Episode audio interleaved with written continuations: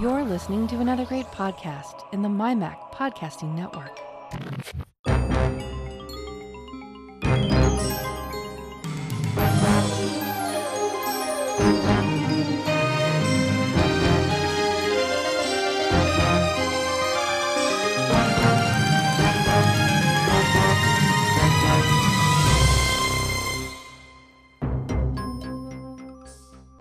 Hello and welcome to the Essential Apple Podcast, a show where we usually take a look at the news surrounding Apple, technology, security, iOS, associated products, and anything else that catches our eye. But this week we're having a cyber security special.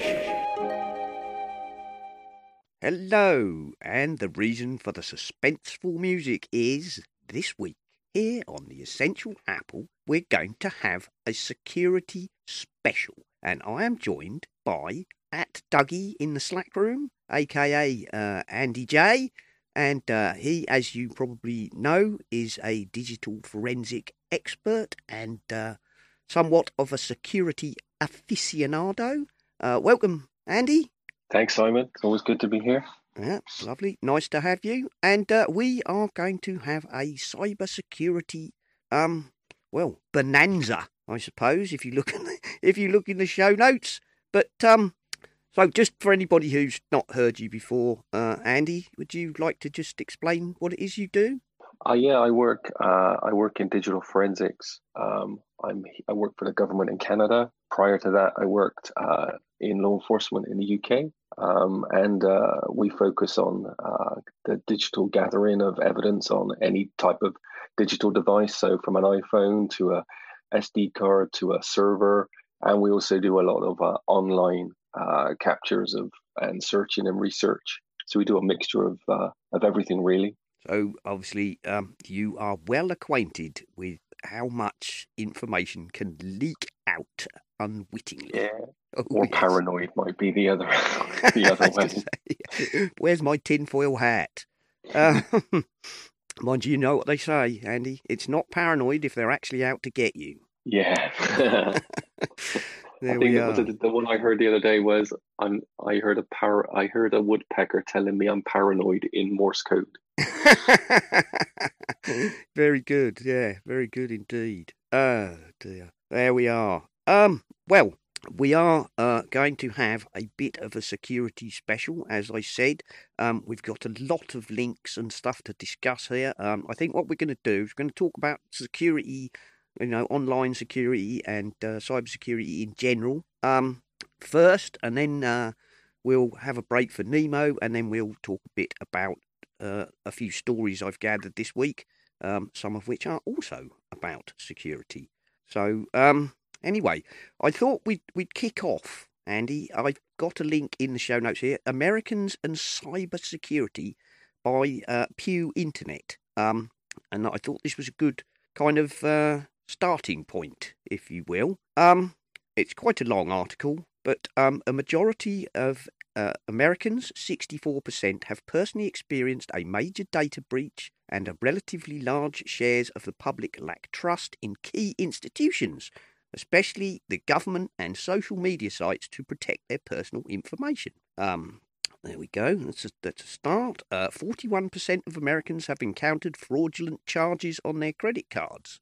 35% have received notices that some type of sensitive information has been compromised. 16% said that somebody had taken over their email account. 13% say somebody had taken over one of their social media accounts. Um, there we go.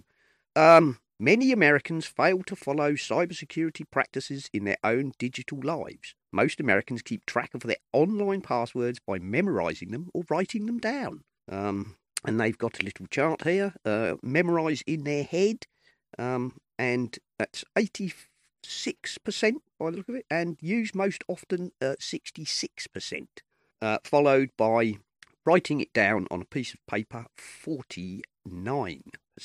There we go. Um, yeah, exactly. 41% of adults have shared the passwords to one of their accounts with a friend or family member. 39% say they use the same or similar passwords for many online accounts. Yes. Uh, 25% admit they often use passwords less secure than they'd like because simple passwords are easier to remember. There we go. Um, and there's a lot more stuff in there. There's a whole six pages of data. Um, it's a good read. It is a good read if you're in the least bit interested in um, how people often say one thing and do another. and also uh, just quite how common it is that people have experienced data breaches and uh, info leaks. So yes, Andy. It's uh yeah, I think the, the first thing to, to, to think about is it's not just going to be Americans, is it? It's going to be uh, it's going to be everyone. Oh yes, I, I probably the same uh, the same thing. Certainly, stuff I've seen. I remember even going back in the days of when I was back in the UK, we would go and do a search of someone's house and seize their computer, and the two things we would either look for is the password written on a post-it note under the keyboard, or I would say in those days, a vast majority of people's passwords was the name of their monitor because they were just because it was something they were looking at um, all the time. I've never heard that one. I've never yeah. heard that Oh one. yeah, yeah. It was one of the first ones we tried. I, I think the, the the the issue here is that people are inherently lazy, aren't they, by design? That you know we're human beings. We're designed to be lazy, um, and that's why things like uh, dealing with a password manager and having to go somewhere and copy and paste the password in, it just becomes it's more overhead. Um, so if you can memorize it in your head, you're good. So we think, but um, it is it's a tough one, isn't it? How do you change what people's um, approaches are? Very, Um, very much so. Yeah. I Um, mean, the, the the the thing is, people um, have been forced in over years, and and I've been the same to use a overly complex password. You know, for example, it's got to have uppercase, lowercase, alpha, alphanumeric, that type of thing, and it just becomes too uh, too hard to remember. So people then start a pattern approach, don't they? You know, let's just do you know password one two three, and then just put I don't know uh, BBC on the end for the iPlayer website or something. yes, very so much.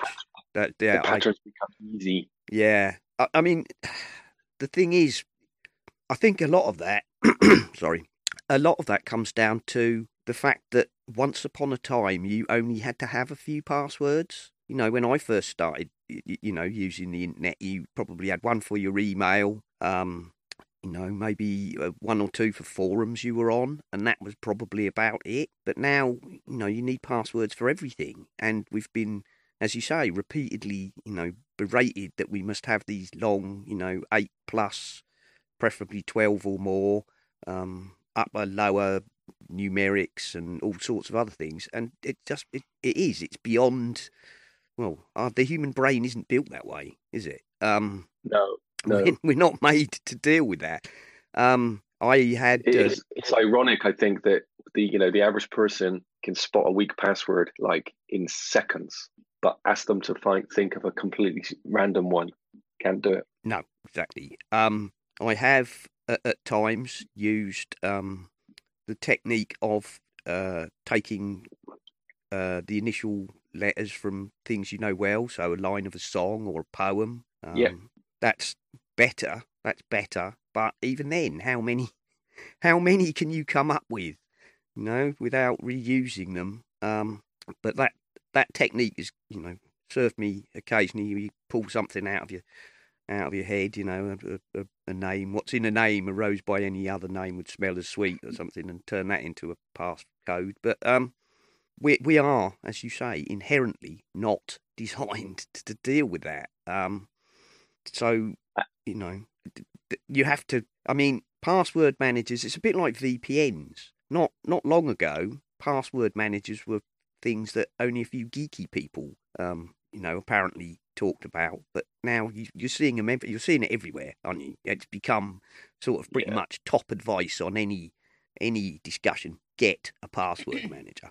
So Yeah, and and I think the key thing is is not to use your password manager to store your bad passwords. It's use your password manager to store good passwords because I've seen that as well, where people are using a password manager but they're just storing their bad passwords. Yeah, preferably use your password to uh, manager to generate proper random passwords for you, and then Yeah, because that's what computers are designed for.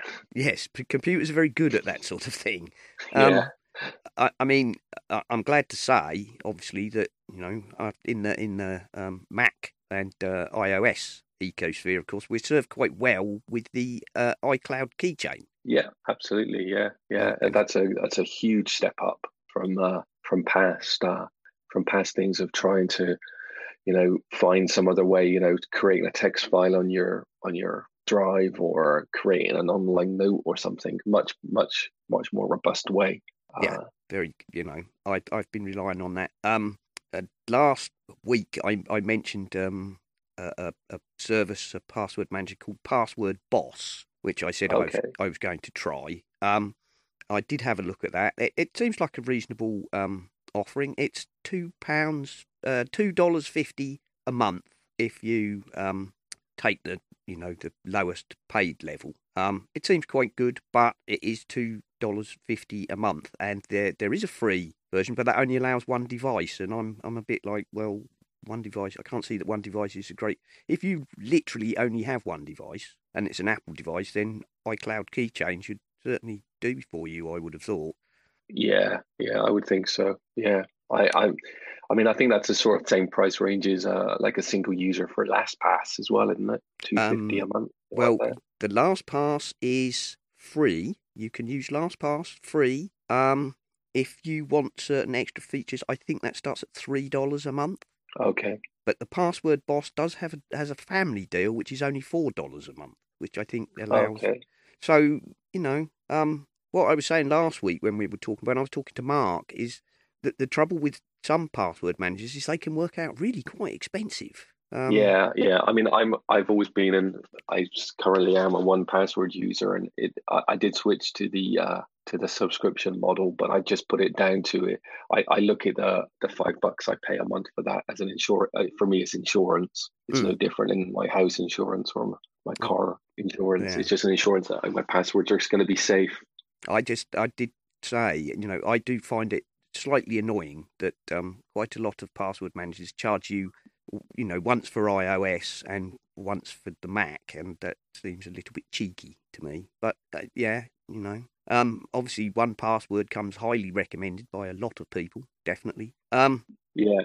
I have um, started uh, trying out LastPass this week. I've been experimenting with LastPass, um, which is it. It seems very good. Um, and they have um, an authenticator app as well, um, which we'll we'll get into those a bit later. I think when we talk about um, two factor. Um, Yeah. I, I've got um also we've got a link. I got a link here which I came across. It's from Cal Poly. Um, I assume that's the. I assume it's a, it's an educational uh, thing. It's got top ten security practices for students. Um, but they apply to everybody. I assume this is um. It says number one and two: install antivirus software and keep all your computer software patched. Update your operating systems, applications, and antivirus software regularly. Um, obviously, this is not, you know, this is just general uh, advice. Um, I, I think I agree with that on the whole. We'll talk about antivirus in a minute. Um, I think. Um, number two, use a strong password. Well, we're we're already we're already clear on that, aren't we?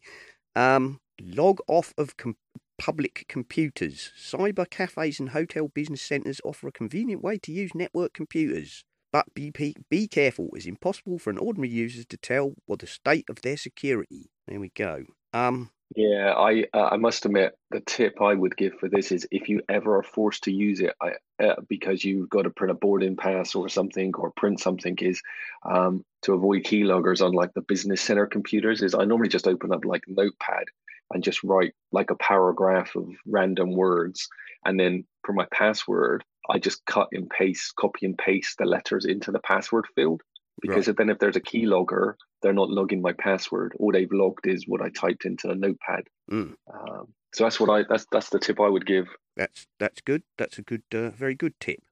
Very handy that one. Um, back up your important information and verify you can restore it. Yes.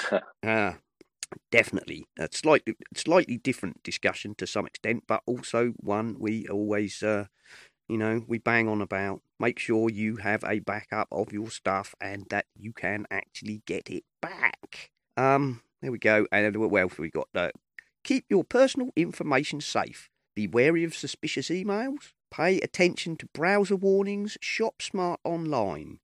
Use secure Wi Fi connections at home and away. Um, which, of course, basically, uh, certainly when you're out and about, means use a VPN. Um, limit your social network information. Yes. Um, social networks are a great way to stay connected, but you should be wary about how much personal information you post. Learn how to use the privacy and security settings properly. Uh, right. Avoid peer to peer networking and remove file sharing clients on your system. Um, okay. Uh, control Alt Delete before you leave your seat. Lock your computer when you walk away.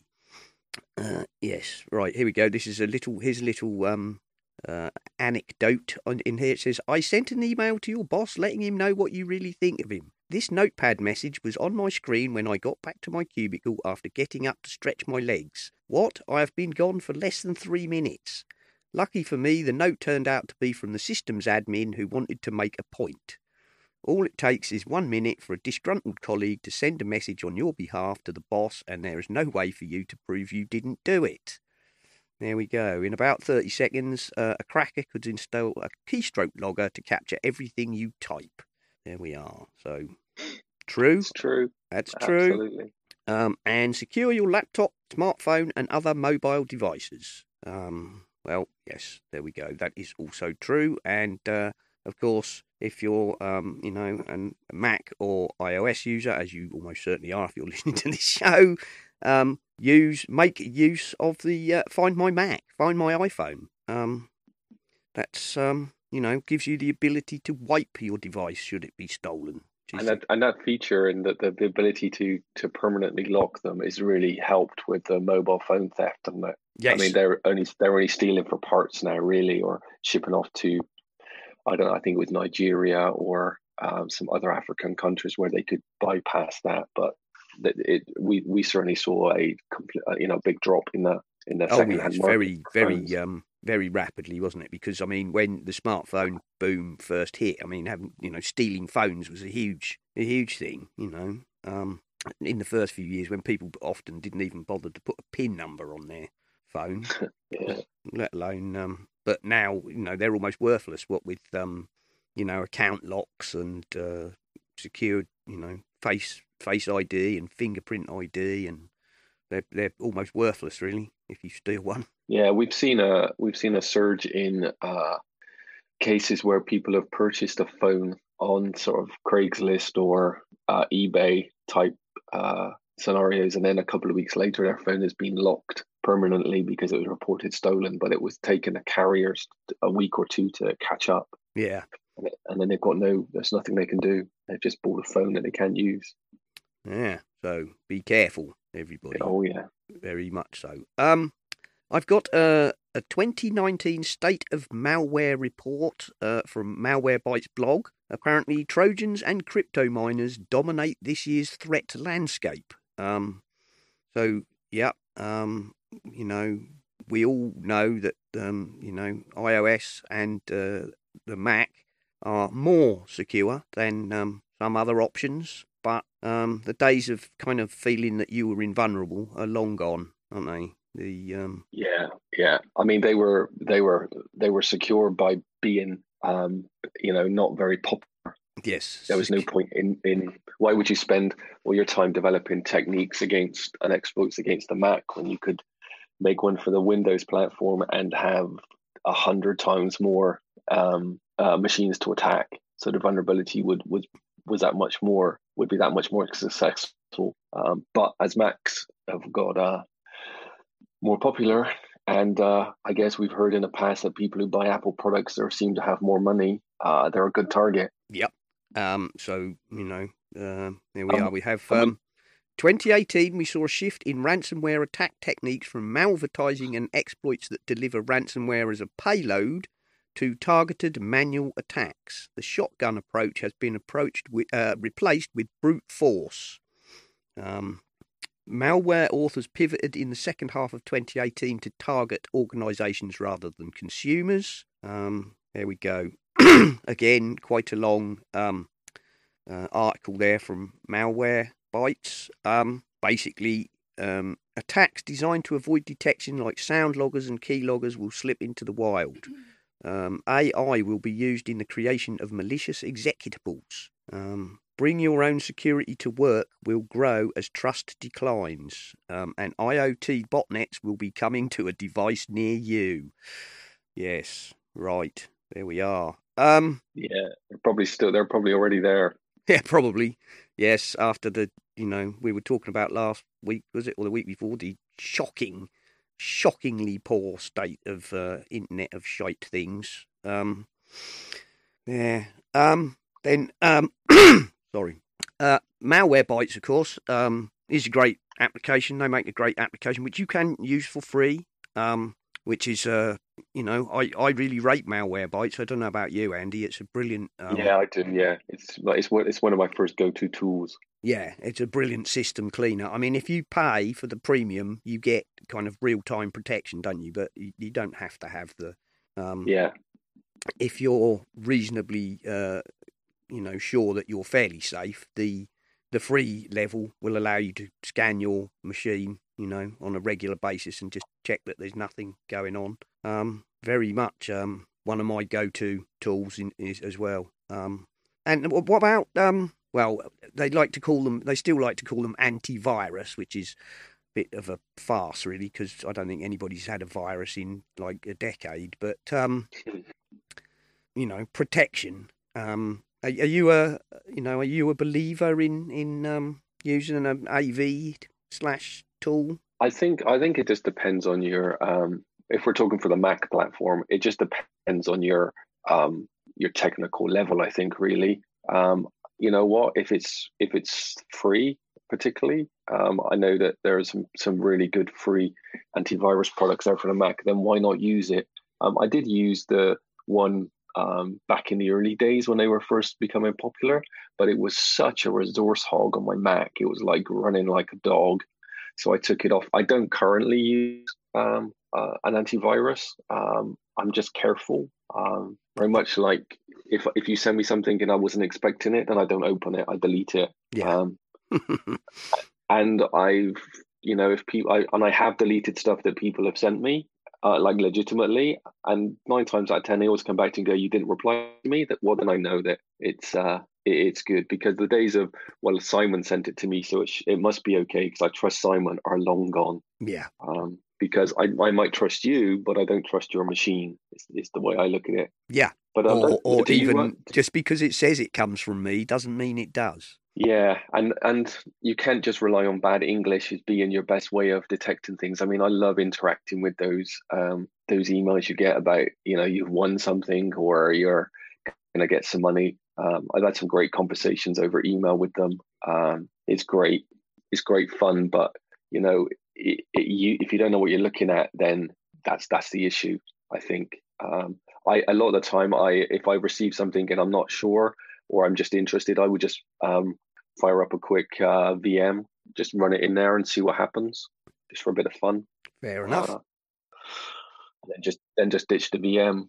Yeah. Do you use a VM? Do you use antivirus? I I do. I use um I, I I was never a big believer of it for many years. Um and then I used to use ClamX AV Oh yeah, Um, yeah, yeah. The for- open source one, I think. Yeah. um Yeah. for, for a long time. Um but then he started to charge for it. Um which, you know, I I don't I, don't dispute his right to uh, make a charge for the work he puts into it. Um but it's $30. Um and I'm I'm still of the opinion that on the Mac you certainly shouldn't need to pay for antivirus. Um, you're not exposed to the same level as a um, you know most Windows machines are. Um, so I use Avira, um, which is free. Okay. Um, it comes reasonably well rated. It usually falls in the top, you know, five on a lot most sites when they do a listing. Um, I used to use AVG, um, which again is very well known, and they did an AVG free for Windows and an AVG free for the Mac. Um, but they made a change in their privacy policy um, a few years back. Although you know, fair enough, they contacted everybody and said we're making a change in our privacy policy, and in order to support the um, you know the free service of AVG, we will um, our free AVG product will collect some information about your internet usage. Um, Oh, and send it back to us, which we will, you know, use to monetize um, in order to um, support the product. Well, they were open and honest about it, and it was like, if you don't agree with this, please stop using our product. Um, so- Absolutely, nothing wrong with that, No. I- as far as I'm concerned. you know, as long as you're open and honest about what you're going to do, I don't have a problem with it. They made it clear that Yeah. that was what they were going to do and why they were going to do it because, you know, millions of people use our product for free um, and we need to get some return. Um, I So I switched to Avira. Um, there's a pro level of that if you want, um, but uh, I use the Avira because even the free level includes real time protection. Um, it's never detected anything on my, you know, but it just, and it doesn't use a lot of overhead. Um, when they first started doing um, free AV for for Macs, I tried out the the Sophos, which a lot of people um, I know are very keen on. But like you, I found it um, troublesome. Now this was early on, so I'm not, you know, I'm not going to blacken their name and say don't use that because I understand it's a, a very good product. I just had a very early version and it, it you know, was troublesome. So I went to Avira Yeah. and Avira is where I have stuck. Um, so yeah, like you, I don't think it's necessarily um, you know, it's not like a Windows machine where it's like if you if you have a Windows machine and you don't put antivirus on it as the first thing you load, you're an idiot and you'll be compromised within 30 seconds. Um, but at the same time, it- it's a kind of belt and braces. If it's free and it doesn't appear to, you know, eat up any resources, I kind of why not? You know, Yeah, why yeah. would I, I, not? I must admit, I, re- I rely on. Um, I have a little snitch on my uh, my Mac, so I use that um, a lot of the time to to check what apps are connecting here and there. And you'll be surprised what apps want to connect to the different websites, even legitimate apps. So with a little snitch, I can block them. Um, I, I if I download an app or I've installed an app and it wants to connect to its own website for whatever reason, the, the manufacturer's website, I'm happy with that. But you'll be surprised how many want to co- connect to Google or these other sites, and I just I, I use that as my blocking. When I did run antivirus on my Mac, I'll going back. All it ever picked up was Windows viruses that people had sent in Word documents. Never actually picked up a Mac virus. I'm not even sure there are any Mac viruses. Um, truth be told, um, I don't. I'm not sure there've been any Mac viruses since the classic days. But um, there is a, certainly, you know, there's plenty of malware uh, to be Yeah, had. Um, in fact, I think you posted this one, didn't you, in the in the Slack room? The Mac OS malware variant of Shayla or Shlayer. Sorry, Shlayer. This this again, this one is um, relying on um, you opening something. Um, so there has to be user interaction. So basically, it's a it's a fake Adobe uh, Flash update. Would anybody? Why would anybody be installing Flash on their computer anyway? With all the new uh, standards we have in HTML5, surely you don't need Flash Player um, because HTML5 is so much better. Um, but in here, this is just basically the DMG file that you would open has some um, some malware embedded in it, and then it will go off and deliver the payload once the DMG is uh, is mounted, and you execute the um, you know the the install script. Um, so they are there, um, but again, it's user interaction. If you if you if you use the the as we spoke earlier about if you didn't expect it, don't open it or that type of thing, you should be good.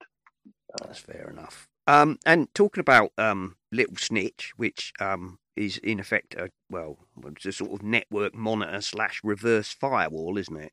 Little Snitch. Yeah, yeah, rather than, rather than yeah. stopping stuff coming in, it uh, allows you to keep a track on what goes out. Um, Yeah, I mean, it's very annoying when you first get it because you have to every program or every software like that runs it it picks up and it wants to um it wants you to make a decision. But once you've gone through that, it's uh for me it's been fantastic and it's one thing that I've always kept up to date with. Yeah, I, I, I used to, I used to use it. Um, there are other alternatives, by the way. Um, Little Snitch is the most famous, but there's also um, a product called Hands Off. Um, there's Radio Silence, and um, there's an, also um, an open source uh, product called Lulu, L U L U, um, and that's developed by a group called Objective-See, which is, of course, um, a, a bit of a joke. um, Yeah. uh, because uh, little uh, little snitch is developed by uh, Objective C, capital C, um, and theirs is Objective C S E E. Um, but uh, it's uh, basically an open source little snitch um, alternative. So there we go. Um, and- Yeah, I like. I, I sorry, I like the profiles as well on Little Snitch as well because I have a profile for my work, public, and then I have one also for when I'm tethering on my phone. So the only thing that can work on my phone when I tether it from my Mac using the hotspot is just the web browser. So Yeah. I like those sort of additional. Oh features. yes, um, you know, I haven't, um, I'm, I'm not particularly familiar with any of the other three. Um, I know of them. I've never used any of them. Um, and you're right. When I used to use Little Snitch, I did find it would, when you first installed it or, or you know, set up a new machine with it, it feels intensely annoying for the first few days because it feels like everything you open, it's like, you know, uh, allow, deny, and then it's like forever or just this once or um, but once you you know once you've got your rules set up, as you say, and your um, the profiles is nice, isn't it? You can have profiles so that I don't know, yeah. So you know, if you're at home, then y your games or whatever, you know, can can um, can talk to wherever they're talking to. But um, when you're at work, you know, only work things can talk to the network. It's um, it's a good product, very much so. Um, Yeah, the other the others are probably just as good. I've just um I've stuck with what I trust really. Well, yeah. Why? Why would you not? Why would you not? Um, but I, I've, you know, I'm just saying they're out there. Um, feel free if you've not used one. You know, anybody out there to be aware that several options are available. Um, I've got two links here. Uh, while we were talking about antivirus, uh, I've got the MacWorld um, feature, um, best Mac antivirus of 2019. Um, and I've also got the PC Mag uh, Best Mac Antivirus Protection for 2019. So two lists there of like uh, you know uh, rating them. They they don't come out the same, interestingly, but um, you'll see this basically. You'll see the same big names in all um, all of them. Uh, but you know, always good. I when it comes to things like that, I don't know about you, Andy. I like to do a bit of research. You know, um, I don't just go to one list and say, "Oh, pick the top one." It's always good to see what um, two or three lists tend to say. Yeah, yeah, definitely. And uh, I I like to go into like Reddit and stuff like that and see what the users are saying. Yep, that is true. Um, and then I came across this one. It- It was interesting that we had scheduled this uh, security special, Andy, because um, the web seemed to be alive with security um, info this week. I don't know if some, something uh, kicked off to make people decide to write a load of stuff about how to stay private online, but um, they have. Uh, Computerworld also had one. Um, how to stay as private as possible on um, your iPhone and iPad. Um, this this is a, um, a good read actually. This one. Um, yes, thank you, Computerworld. I with your bloody GDPR cookie pop up. Thank you for that. Um, yes, go away then. I've accepted it. It's going to block me now. Anyway, that's a good read if you can get past their stupid, stupid thing.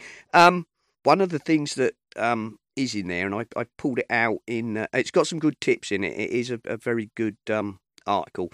Also, um, this is something that was interesting, and you said you wanted to talk about very much. Um, it it talks about fingerprinting. Um, how Yeah. much inf- information do you give away? And it's got links to two sites in here. Um, amiunique.org and panopticlick uh, dot eff dot org. Um, both of which I, I visited to see what they said, and uh, yeah, I got fingerprinted. Like, yes, out of one and a half million computers that visited this site, you are distinctly unique. Um, which of course means you can be tracked. Um, something chronic. Um, you said you use these, Andy. yeah, your- so um, I use yeah I use the EFF one, um, and I use a uh, there's a couple of other um, websites I use. The one I like for demo purposes is deviceinfo.me. right. Um, that's a good that's a good site. Um, and the, the, the, the browser fin- fingerprinting is really uh, it's really astonishing what uh, what your browser will give up about you. Um, and if you go to like if you do do a scan it deviceinfo.me, it would tell you, you know, the usual um, information, your screen resolution, your type of browser, your IP address, your um, the operating system you're on, the, all the browser information, the fonts, that type of thing, uh, languages that you're on your computer, um, microphone, webcam, are, the, are they present? Um, so it's a really good way of uh, checking, you know, what your browser is, is, is saying about you. Um, tend to use this when um, you get the this is the new securest browser out there and everyone flocks off to like brave or something like that is just run it just run this against this site to see what this the new browser is uh, is showing about you rather than just taking everyone's word for the you know the new cool browser which is for security and privacy. Go and check it. Uh, yeah it's, uh, it's good. I'm just having a having a look here. I've just gone to uh, deviceinfo.me um, it tells me local time and date, network status connected. Um, okay, ISP, um, IP address. Is this a Tor relay? Um, of course, some of the information in here is uh, uh, actually because I'm using my Proton VPN, so that IP address may be real, but probably be different next time I log on. Um, local IP address unknown. Detection is timed out yeah. Yes. Depends on what browser you're using. Yeah. Um, you know, t- do have a touch screen. True operating system core unknown, not supported. Hmm, info. What what browser are you using? Uh, Safari. Okay. Uh, Safari uh, technical preview actually. This is what okay. I tend to use. Um, actually, I'll tell you what. Just out of interest, if I go to the same site using Cliqz, Oh, Cliqz is installing updates. Thank you. Oh. Typical, hey.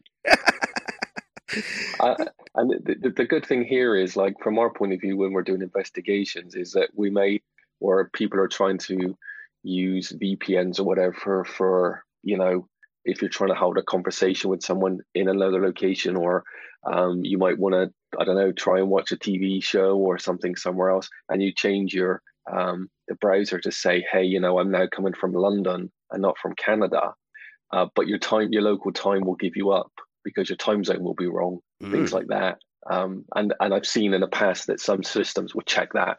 And so if you needed to portray you're coming from the UK, then you need to change, you know, to GMT. Mm. Yeah, because my, mine here tells me I, am not on because I didn't want any problems. I'm not on a VPN and I'm at home, and it tells me exactly, you know, even down to the city of where my where it's not my city. It's uh it's the near city. Mm. Yeah. It's even got the longitude and latitude. Mm. Interesting. That's very interesting. Cliqz apparently believes that my Macintosh has four different microphones. it does. I think um, I think in Mojave didn't they um, restrict access to the um, some of the information? I think. I don't know. Um, probably. I think they did. Um, Safari, uh, on Safari, device uh, info.me says I have one microphone. There we go. Yeah, interesting.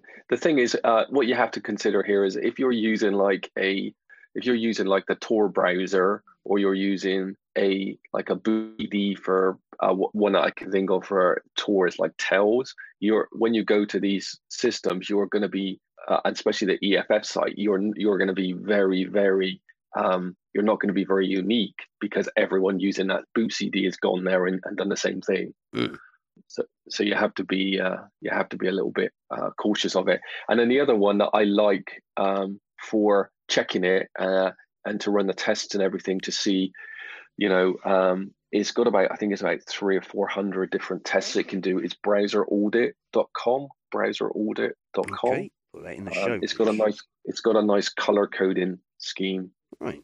I'll put both of those in there then. That's it. We'll add those uh, to the it show does notes. A, it does take a while to uh, to to get to run, but it's worth um, it's worth playing around with. Interesting. Well, I was I was fascinated. The Am I Unique and um, Panopticlick, uh, EFF.org, um, are you know are, are very good. Um, unsurprisingly, yeah, yeah. when I went on my iPhone, it immediately went, "Yes, of course you're unique." Yes, well, because for a start, I'm running uh, I'm running beta of iOS, so I'm already down into sort of you know one in ten thousand or something before.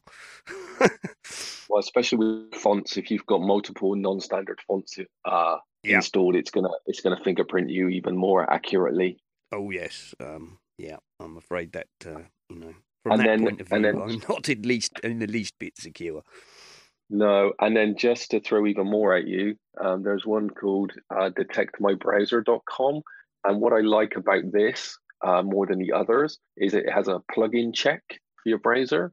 So it will tell you um, if you've got Java installed or if it's got Shockwave, Silverlight, Flash Player, that type of thing. So I use this one just solely for that section, the plug-in check. That's interesting. And yeah. I'm looking and I'm looking for all red um, dots on it to say that I don't have any of them installed. Here we go. So that's another good. That's another good one. That I don't is... really care about much about the rest, to be honest. No, that's um, interesting though. Right, interesting. Very yeah. Interesting. It's just a, I, just, I just find it's a quick way, and I, I I come back here every time I do an update to a browser or I try a new one just to make sure that nothing has changed. Um, especially with Firefox because I run Firefox in um, paranoid mode.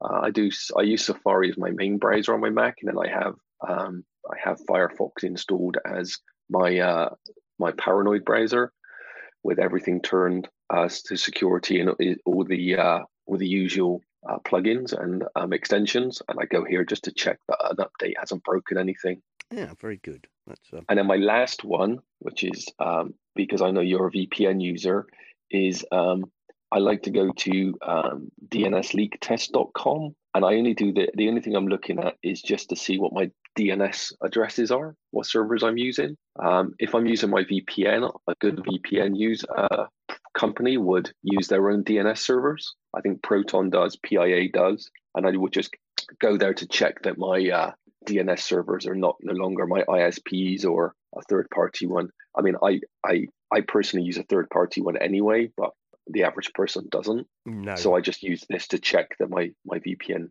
uh, DNS is the correct one. There we go. DNS leak test. Uh, you know, protect your privacy. Uh, supported by look of it by private internet access. Uh, your DNS is not leaking. There we go. That's good. Right, there. That's in, yeah. another interesting one. Then very good. Um, I've I've got some links here. Um, we've got uh, 99 free privacy tools that will keep you so safe online in 2019. Um, this is from a site called CloudWards. Um, it is literally just a list of free tools. I will be honest. Um, it talks about VPNs, obviously. Um, I, as everybody knows, am a you know I I use um, Proton, uh, Proton VPN. Um, other, you're you're a big fan of private uh, private internet access, aren't you, Andy? Yeah, I am. I use Proton as well, but I I I've I've just always used PIA. In a, in a, again, a big thing for me is that they've been tested in court um, in the states. I think a couple of times now that they haven't they don't keep logs because the court has asked for them and they said we can't provide them, and it's been accepted in testimony. So um, that's always been good from my point of view. But um, Proton is very good. Yeah. Um, Proton. I, am I'm, I'm very happy with Proton, I have to say. And I'm a bit. I know everyone talks about NordVPN and ExpressVPN and those. I've never used them. Um, I'm just always a bit cautious when I hear on other podcasts. You know, this week's sponsor is ExpressVPN, the best VPN in the world, and then three months later, it's like we're now sponsored by NordVPN, so they're the best. Mm. So I'm I just go with what I know and what I trust really. Um, I've also um, in the past, which is a really good way of um, running a private VPN, and normally a very fast one, is uh, you can set up a, a virtual uh, server using something like DigitalOcean and set up your own um, VPN server. There's a script that they have which sets it up for you, um, and it's your private. Yeah, yeah, and that's worked really well. I've used that, and it costs like five bucks a month for your own server and I've used it and it's been solid, really Excellent. good. Excellent.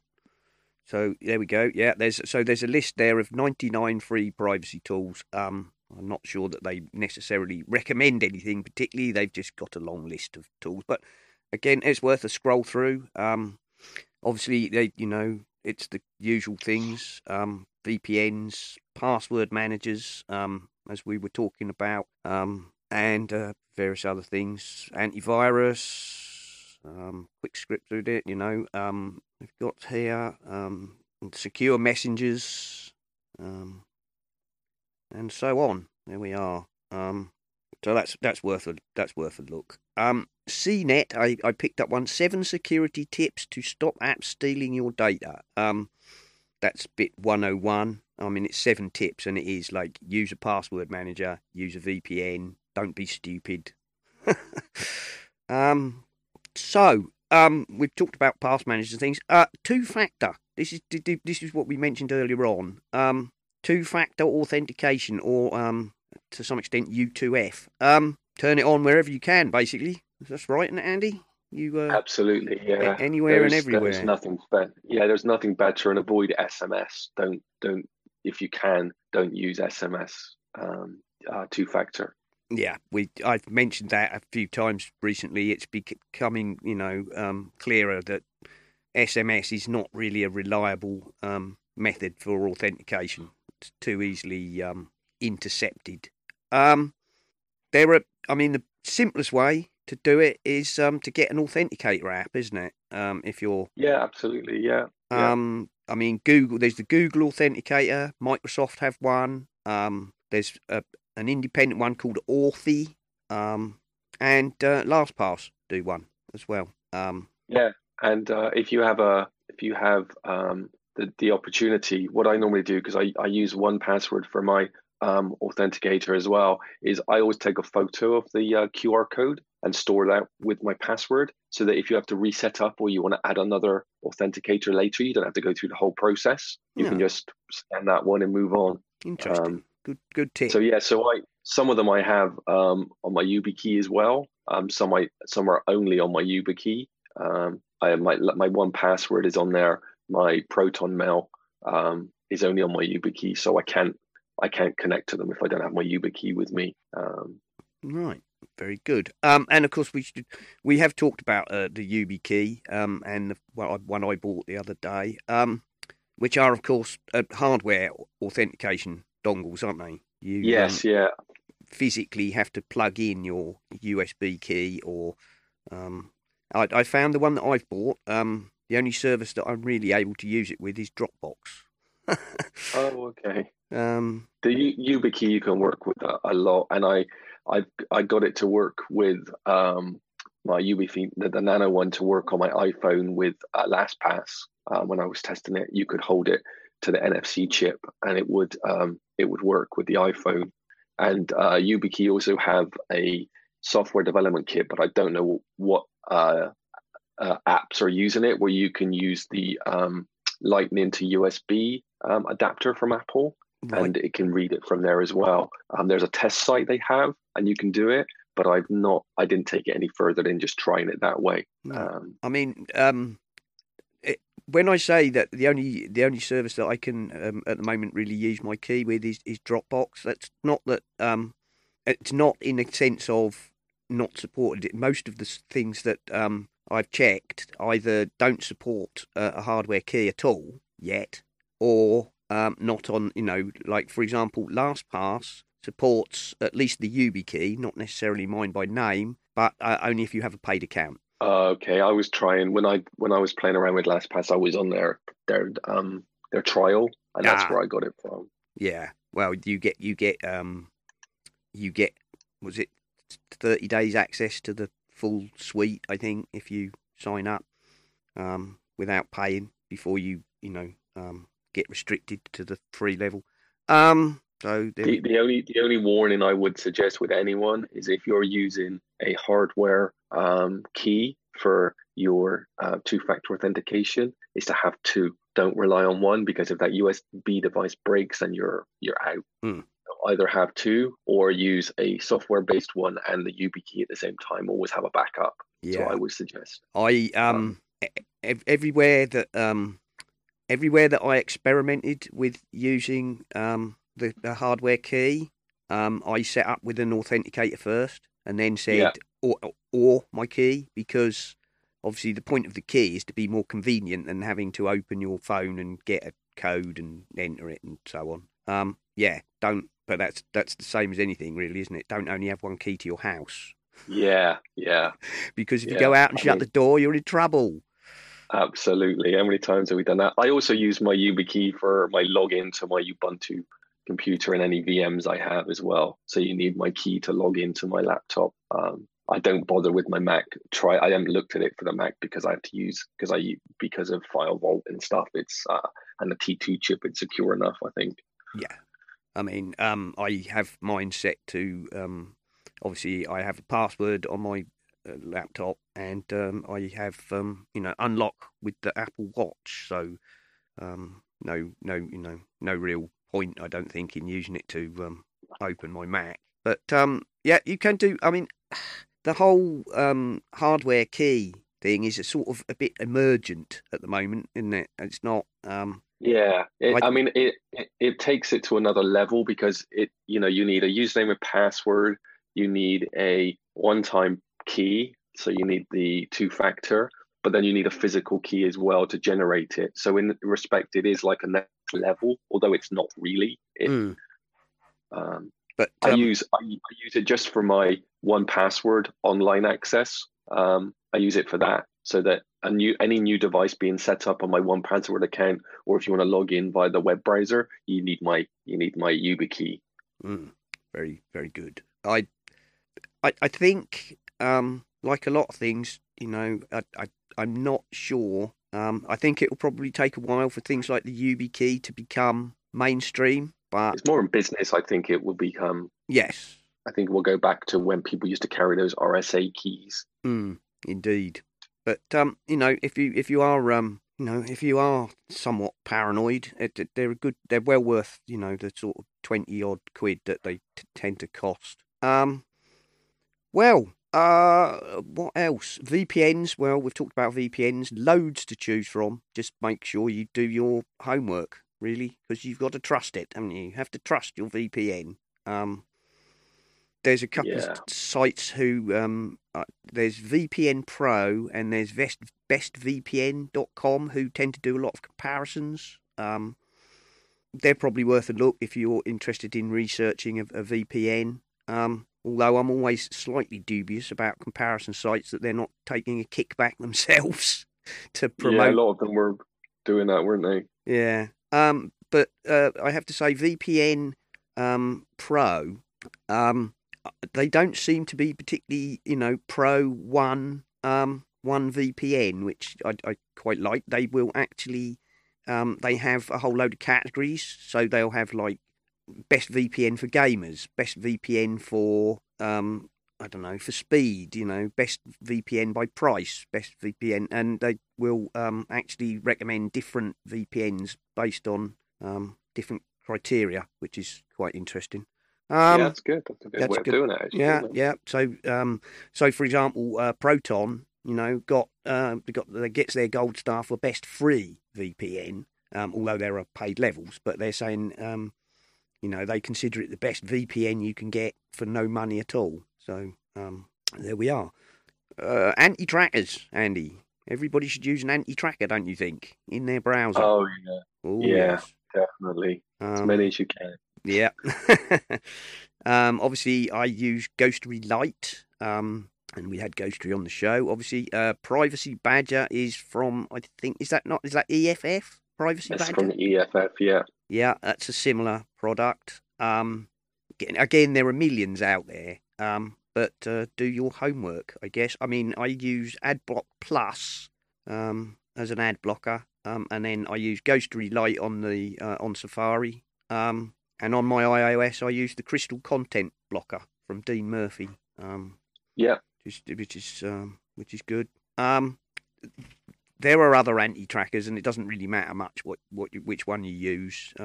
I think everybody should have one. Really, it just I'm sure it doesn't stop you know, stop you being tracked completely, but at least it makes it more difficult. yeah, yeah, absolutely. And you know what? You've got to again test it. That's the thing to do is to test it. Test yeah. the ones that you're you're you're relying on. Um, but they're all good. Ghostery is fantastic, isn't it? I mean, oh, it just yeah. works. Just works. Brilliant. It is brilliant. Um, and then we earlier we mentioned some we mentioned some browsers. Um, Brave, of course, is the um, one that everybody talks about. Um, Ghostery, of course, now have Cliqz. Um, then there are various Tor browsers. Vivaldi has come up, um, has got a notable mention I saw in a, a lot of places where I was digging. um, looking for, you know, how secure is your browser. Firefox, of course, uh, always seems to score quite highly, and uh, so does Safari. To be honest, um, the main ones to stay away from really it seem to be these sort of ones you've never heard of before, and of course Chrome. Um, yeah, I mean, yeah, Chrome is Chrome is what it is. You know what it is, don't you? At the end of the day. Yes, that's you know, Chrome is Chrome, um, and in many ways, it's a very good browser. Um, uh, yeah, but if fantastic. you don't, but if you don't want Google knowing everything you do, um, probably best not to use Chrome.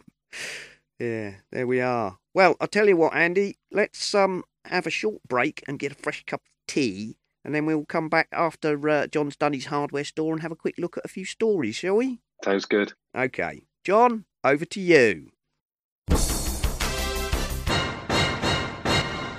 This week on Nemo's hardware store, we're outside again. It's a cool and breezy day here in southern Arizona, and we're listening to the Audio Technica ATH M50X Once again, ATH M50X headphones. These are full size over ear headphones that work either Bluetooth or wired. They're about 175 pounds in the UK and about $200 in the US. Brand new. They're the updated model, reliable, long standing, very reasonably priced headphones with the addition of Bluetooth. Great battery life, good bright, full sound, comfortable for many hours of usage, plenty of rave reviews for them on the internet. We will have the company link in this week's issue of Essential Apple on our show notes on our website. So if you're looking for headphones that are very versatile, whether for DJ use, personal use, exercise, Bluetooth, or wired, with great battery life, you want to consider these. My set just arrived last night, so it's still early days. I'm still breaking in the speaker drivers. Whenever you get new premium headphones or speakers, make sure you give them many, many hours of break in or conditioning using a wide variety of music at medium plus volume. So I'm outside right now because Simon says my audio sounds pretty good on the iPhone. Because as soon as I stop this recording, I'm going to go back to listening to some music on the Studio Sound Unbound from Audio Technica. That's A U D I O hyphen T E C H N I C A. Audio Technica.com is the website. It's a massive, comfortable over ear design, really good headband and ear pads. The Siri voice activation is pretty good, but the audio quality at the other end when you're doing a FaceTime or a phone call is not so great. So don't rely on these for that. Good control of buttons on the earpiece, and it's easy to see which is the left and which is the right, which I like a lot. So you'll be looking at a review on mymac.com in a few weeks of these Audio Technica Bluetooth or wired headphones. And if 175 pounds or $200 sounds like a lot of money, this company makes headphones that are a lot more than that, that I've been reviewing for a long time. Audio Technica is my go-to brand for premium and super premium and ultra premium headphones, wired and Bluetooth and noise canceling. So I have several sets and I use them whenever I want to get the best audio. Time will tell how these moderately priced headphones compare as far as the sound is concerned for music playback. But on my initial listening, it's very bright and very present, and you can hear every single nuance, whether it's a good recording or a bad recording. That is the sign of good headphones. I like the Audio Technica products a lot, and I'm especially pleased that these can be used either conventionally with a headphone cable or with the new Bluetooth technology with very good Bluetooth range. So watch mymac.com for complete coverage and do your homework. If you're interested in good audio listening, portable listening, DJ, you can roll back either of the earpieces so you're only listening out of one ear. It's just very, very versatile. This is truly one set of headphones that's going to please just about everybody. That's it. Back next week. Thank you, John, as always, for your fabulous hardware store. Links, as always, in the show notes. Um, right. Well, we've been going really quite a long time, Andy, so I think we might just skim over some stories. But there was something you wanted to mention, wasn't there? Um, in the break, you mentioned something to me. Yeah, I just uh, we were talking about uh, the browser security and the browser footprint, and there's a really good website called emailprivacytester.com, and it allows you to uh, test your email client to see um, what it's leaking about you uh, when you receive an email. Uh, if you remember back in the in the good old days, that people used to send you a one by one pixel um, white pixel, so that when uh, the message would auto display in your mail client, it would tell you what your IP address is. Um, so this service is free. Um, it's open source. You can look at the code if you want, but it just tells you, um, it gives you a report on what your uh, email client is um, able to. Uh, it's not vulnerabilities, but it sends back to uh, to the server. Um, you just enter your email address. It will send you an email. You click on the link, and then it will send you an email, um, which it doesn't want you to interact in it in any way, and then it generates a report. Now, the privacy side of me says, can we trust them with our email address? So, um, my suggestion is if you're a Gmail user, just create a Gmail account just to test it because it'll be the same um, in your personal Gmail and in your test one. Or if you're a Proton Mail user, just create a Proton Mail address um, and give it a whir. Um, if you look at their privacy policy, it, it does tell you um, you know, that they don't keep your data, that type of thing. But my concern with anything like this is, you know, if a company gets taken over in the future, you know, privacy policy changes. So um, I, would say give it a go. Very good. While we were uh, talking about uh, that, and you were talking obviously about, um, you know, not using your real email address, don't forget, people, of course, the uh, fabulous tips that uh, Andy gave us uh, before, which is, of course, uh, sudomail.com. Um, and 33mail.com, which is an absolutely brilliant free service, isn't it? 33mail.com. Yeah, yeah, I use it all the time. well, uh, you know, well worth the money I didn't pay for it. Although, yeah. to be honest, I you know I could be tempted to go to the paid level on that and be able to have you know hundreds of uh, throwaway yeah. email addresses. Yeah, yeah. So there we are. Um, well, as we have been going, as I say, I think what we'll do now is we'll just skim over a few stories and then wrap the show up, Andy. Um, uh, as I, we mentioned, the new Mac OS malware variant of Shlayer um, has been discovered. So, um, uh, Apple's latest update to iOS 12 makes it easier to manage your subscriptions. Yeah, about time too. Yeah, I was going to say having to, having to use a shortcut for that was uh, was the nearest you could get to an easy way. But yeah, good yep. on them. They've now moved it to um, somewhere sensible. I think you just go uh, you just go into your iTunes and then it's there. There's a button, isn't it? And you know, manage my subscriptions. Which why the hell it wasn't there in the first place, I don't know. But there we go. Um, yeah. Laugh of the week. Andy, Apple was being sued because two factor authentication on the iPhone or the Mac takes too much time. Um, I think I'd put this in the same bucket as the bloke who's suing his parents because he was born. Um, yeah. Uh, like, really? I, and you don't put it in every time. And I think he says it takes between, was it three and five minutes or something of wasted time? Like, like seriously, if it takes one in 20 seconds, then you're stupid. Yeah, yeah. Like, what? Uh, just like, how how is this even allowed to be a class action suit? And I, the, I think the only the only piece in it I could see that um, you know any court might be inclined to say we don't like that is the fact that if you if you turn it on after 14 days you don't have the option to turn it off anymore. That's about the only thing I could see any court taking issue with that you can't you can't you know you've got 14 days to revoke it um, but if you don't revoke it in 14 days you're stuck with it. Um, boo hoo yeah I Boo hoo hoo. Apple are making me do something sensible. Um, right, there we go. Um, uh, that's enough about that. um, Apple apparently a couple of um, acquisitions this week. Not that that's something I pay a huge amount of attention to. I'll be honest, but um, they've apparently are acquiring the voice app firm Pullstring in a deal worth less than a hundred million dollars. Well, I'm sure the uh, I'm sure the owners of Pullstring will be quite happy with their 96 million dollars or whatever it comes out at.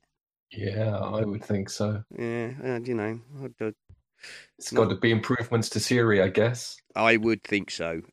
and Apple have reportedly acquired the digital marketing firm DataTiger, um, who apparently are a very small firm, only about between two and ten employees, um, and they concentrate apparently on uh, building um, marketing type um, targeted marketing. Apparently, um, according to his LinkedIn profile, their CEO said the startup is fo- focused on highly scalable marketing solutions for the era of user demanded personalization, AI assisted marketing, large volumes of data, real time data requirements, and tight data privacy. Um, his stated goal was to bring the era of email list thinking and campaign based marketing to an end. So there we go. Um, another company that Apple have acquired. Um, yeah, it's an interesting acquisition, really, isn't it? Does it just mean we're all going to get personal emails now?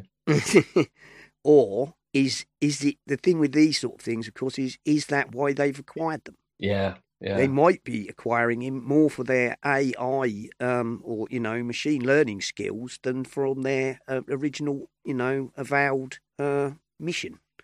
Yeah, you know, interesting. I mean, these are small companies, or they're certainly DataTiger. They're saying two to ten employees. They might be buying them simply for their AI and machine learning experience. You know, um, who can say? Yeah, and it might just be uh, from a privacy point of view that they are gonna be able to target the ads without using third-party companies um, yeah. to keep our data um, in-house. I guess maybe. Yep, all sorts of things. Um, Washington Post um, had an article which is a good read. Surveillance capitalism has gone rogue, and we need to curb its excesses. Um, I won't go into that now. Um, if you're interested, go over to the Washington Post and read it. It was quite a good read. Um, I agreed with most of it, really. Um, you know that uh, people like Facebook and Google have far too much, uh, you know, clout, and nobody is um, curbing their excesses. Um, the Glassbox thing that we talked about last week, um, not only was it spying on people, apparently it was insecure as hell and uh, sending stuff it was uh, amassing in clear text. Boo. Yeah. Boo. I mean, I, I, I don't have a problem with them doing the, the Glassbox thing, but the security of it is terrible in it because they're getting the information anyway. Like I'm entering my Air Canada number and my name and stuff. So they're getting the data anyway, but securing it or sending it to a third party is just disgraceful. Mm, shoddy, very shoddy. Um, so uh, there's a piece from Computerworld which was actually uh, titled "Mo uh, with the latest mobile security hole, could we at least focus on the correct things?" Uh, because what he's saying is it's you know um, yeah maybe you know people using Glassbox should be telling their customers they're using it, but the real problem here is that the Glassbox is insecure as hell and is leaking people's, uh, you know, could potentially be leaking um, passwords and logins and all sorts of things. Um, there we go. Uh, after last week's story as well about the creepy Nest stories uh, with insecure Nest cameras, uh, Google is apparently forcing some customers to reset their potentially compromised passwords. So um, I picked that up from Gizmodo. Um, good for Google, I suppose. Um, yeah. At least they're, you know, doing something, telling people your password may have been uh, compromised. Please reset your um, Nest device's passwords. Um, but then, uh, sorry, Google, they've then uh, bashed themselves, uh, you know, in their own foot. Apparently, a father of the internet blasts Google for how the Chromecast behaves on his network. Um, he titled it "Google, this is bogus as hell." Um, this was on Business Insider. Um, basically, uh, Paul Vixie, who is uh, you know one of the developers of the DNS uh, system, um, bought a Chromecast and found that uh, it ignores his DNS settings and wants to talk to Google's uh, Google's DNS, and uh, he wasn't very happy about that. Let's put it that way. Um, being as maybe they should just being as he's a founder of the DNS system, he um you know tricked it not to do that. Yeah. But he wrote a wrote a public letter saying I un, un, how unhappy he was about it. There we are. Um, Yeah, I, I do. Maybe they just write it on the box, but I can see why they're doing it. oh Um, yes, I I mean, really can. in fact, if you read the article, even he says, um, you know, I can see why they do this because if they're using their own DNS for the Chromecast, then pretty much, you know, if you're using a rubbish DNS system and then it makes your Chromecast experience rubbish, who are you going to blame? You're not going to blame your DNS provider, are you? You're going to blame um, you're going to blame Google's Chromecast. So he, Yeah. he kind of even he admits, but he says there is no way apparently to um, tell it not to do that, which is I think more what he was incensed about that he had to set up. And and of course he was saying uh, this could possibly this is feeding all sorts of information about my internal network to Google, and I don't want them to know about my internal network. Thank you very much. There we are. Um, consumer groups have called out retailers in a bid for better IO uh, brackets S T security. Um, uh, consumer groups have uh, attacked or uh, written an open letter, not so much attacked. Um, uh, I think it's Amazon, Walmart, Target, and someone else. Um, basically, uh, demanding that the retailers try and do something about tightening up uh, security on IoT devices that they sell. Um, I'm not sure there's really a huge amount they can do about that, but uh, No, people want it cheap, don't they? That's the thing. people want cheap and sometimes, yeah, full speed ahead and damn the torpedoes. Um, That was interesting what the Japanese government are doing though ahead of the Olympics, isn't it? Where they're oh yeah, the um, self self hacking thing, yeah. yeah, that's interesting. I think that's a good good way forward. uh, sort of um, yeah, uh, trying to uh, compromise all the uh, all the devices on their um, on their IP addresses. Yeah, I, I found that fascinating. I don't know quite what, what they're going to do about about it. I don't, but um, I I know their avowed intent is to basically make sure that the IoT things can't be turned into botnets to attack the Olympics. Yeah, interesting concept though that they've actually written a law for it as well. Mm. So Well, I think they had to write a law to allow them to do it. I guess. Um, yeah, But yeah, we did. We talked about that last week. It was, oh, I found that fascinating. Um, and apparently the um, I think there's the uh, the US, the equivalent of the government audit office, I believe, um, has told the US that they need an internet data privacy law. Um, and that was on CNET. I was like, really? You don't? You don't say? yeah, funny that, isn't it? Funny that. Um, and then uh, just a snippet. Um, a company called TCL is working on a foldable phone which bends into a smartwatch, which was also on uh, CNET. Um, obviously, fold- foldable things, none of which we've actually seen yet, are you know the uh, craze of the week. Um, this company, uh, T, it says here, foldable devices are all the rage. Um, even the television maker TCL is getting in on the game. Um, the Chinese company, who are known for budget televisions but also phones through the BlackBerry and Alcatel brands, is working on five devices employing flexible displays two tablets, two smartphones, and a flexible phone which can curve into a smartwatch. Um, by the look of this, that's less of a smart watch and more of a smart cuff. But Yeah. um, I, I don't know. I get I've seen concepts like that before. I mean, they they're talking here. They've got well, they're concepts. They've got uh, you know one that's folding like a book, one that's like uh, the uh, what's it, FlexPai or whatever it is, where it wraps around the outside. Um, phones that fold like flip phones, and this one that bends round into a. Well, I'll believe it when I see it. To be honest, Andy. But um, Yeah, I, I mean it's uh, it's cool, isn't it? It's cool technology, but I just can't see myself ever wanting to put my phone around my wrist. no, no. Somebody might. Oh, I'm sure plenty of people will. Yeah, and just think how many screens are going to get busted that way. Oh yeah. So there we go. That's about it. So thank you for coming on, Andy. Um, No worries. it's been a blast. I think, uh, you know, do you have anywhere you want to uh, promote yourself, or are you going to Uh, stay just- in your? just the, Slack room. I'm in the Slack room probably. I don't. I don't. I do have Twitter, but I don't very often do anything on Twitter. It's just, yeah, just a Slack room. All right, so everybody, if you want to join me and Andy and the others in the Slack room, follow the link in the show notes. I, of course, am on the Twitter as at Serenak, and that's S E R E N A K. The show is at Essential Apple, and uh, all of our stuff is over on our website at essentialapple.com. And uh, I think we'll call that a show. So, uh, goodbye, all. Cheerio. You've been listening to the Essential Apple podcast, and I'd like to say if you enjoy the show and would like to support us, feel free to go over to the website essentialapple.com and you will find links to both Patreon and the Pinecast Tips Jar, where you can make a donation towards the costs of the show, uh, or even if you're really keen, you could set up a recurring payment. And thank you very, very much to all the people who already do support us. We really do appreciate you very much indeed.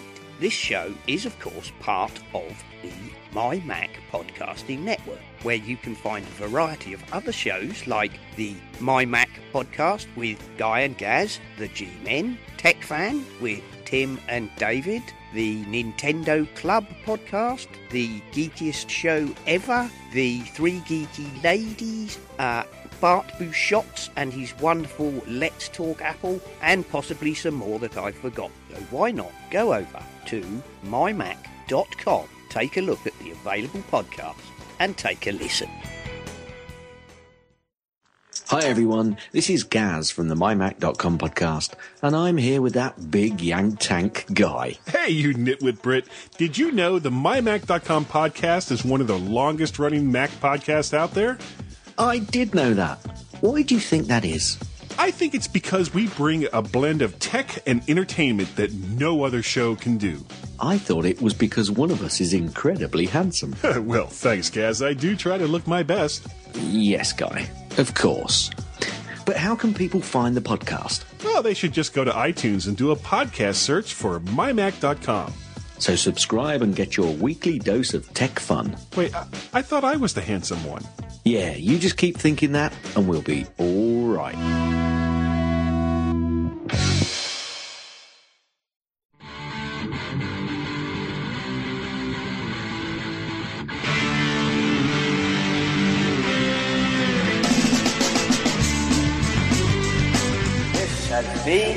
Essential Apple Podcast. Goodbye and thank you for listening.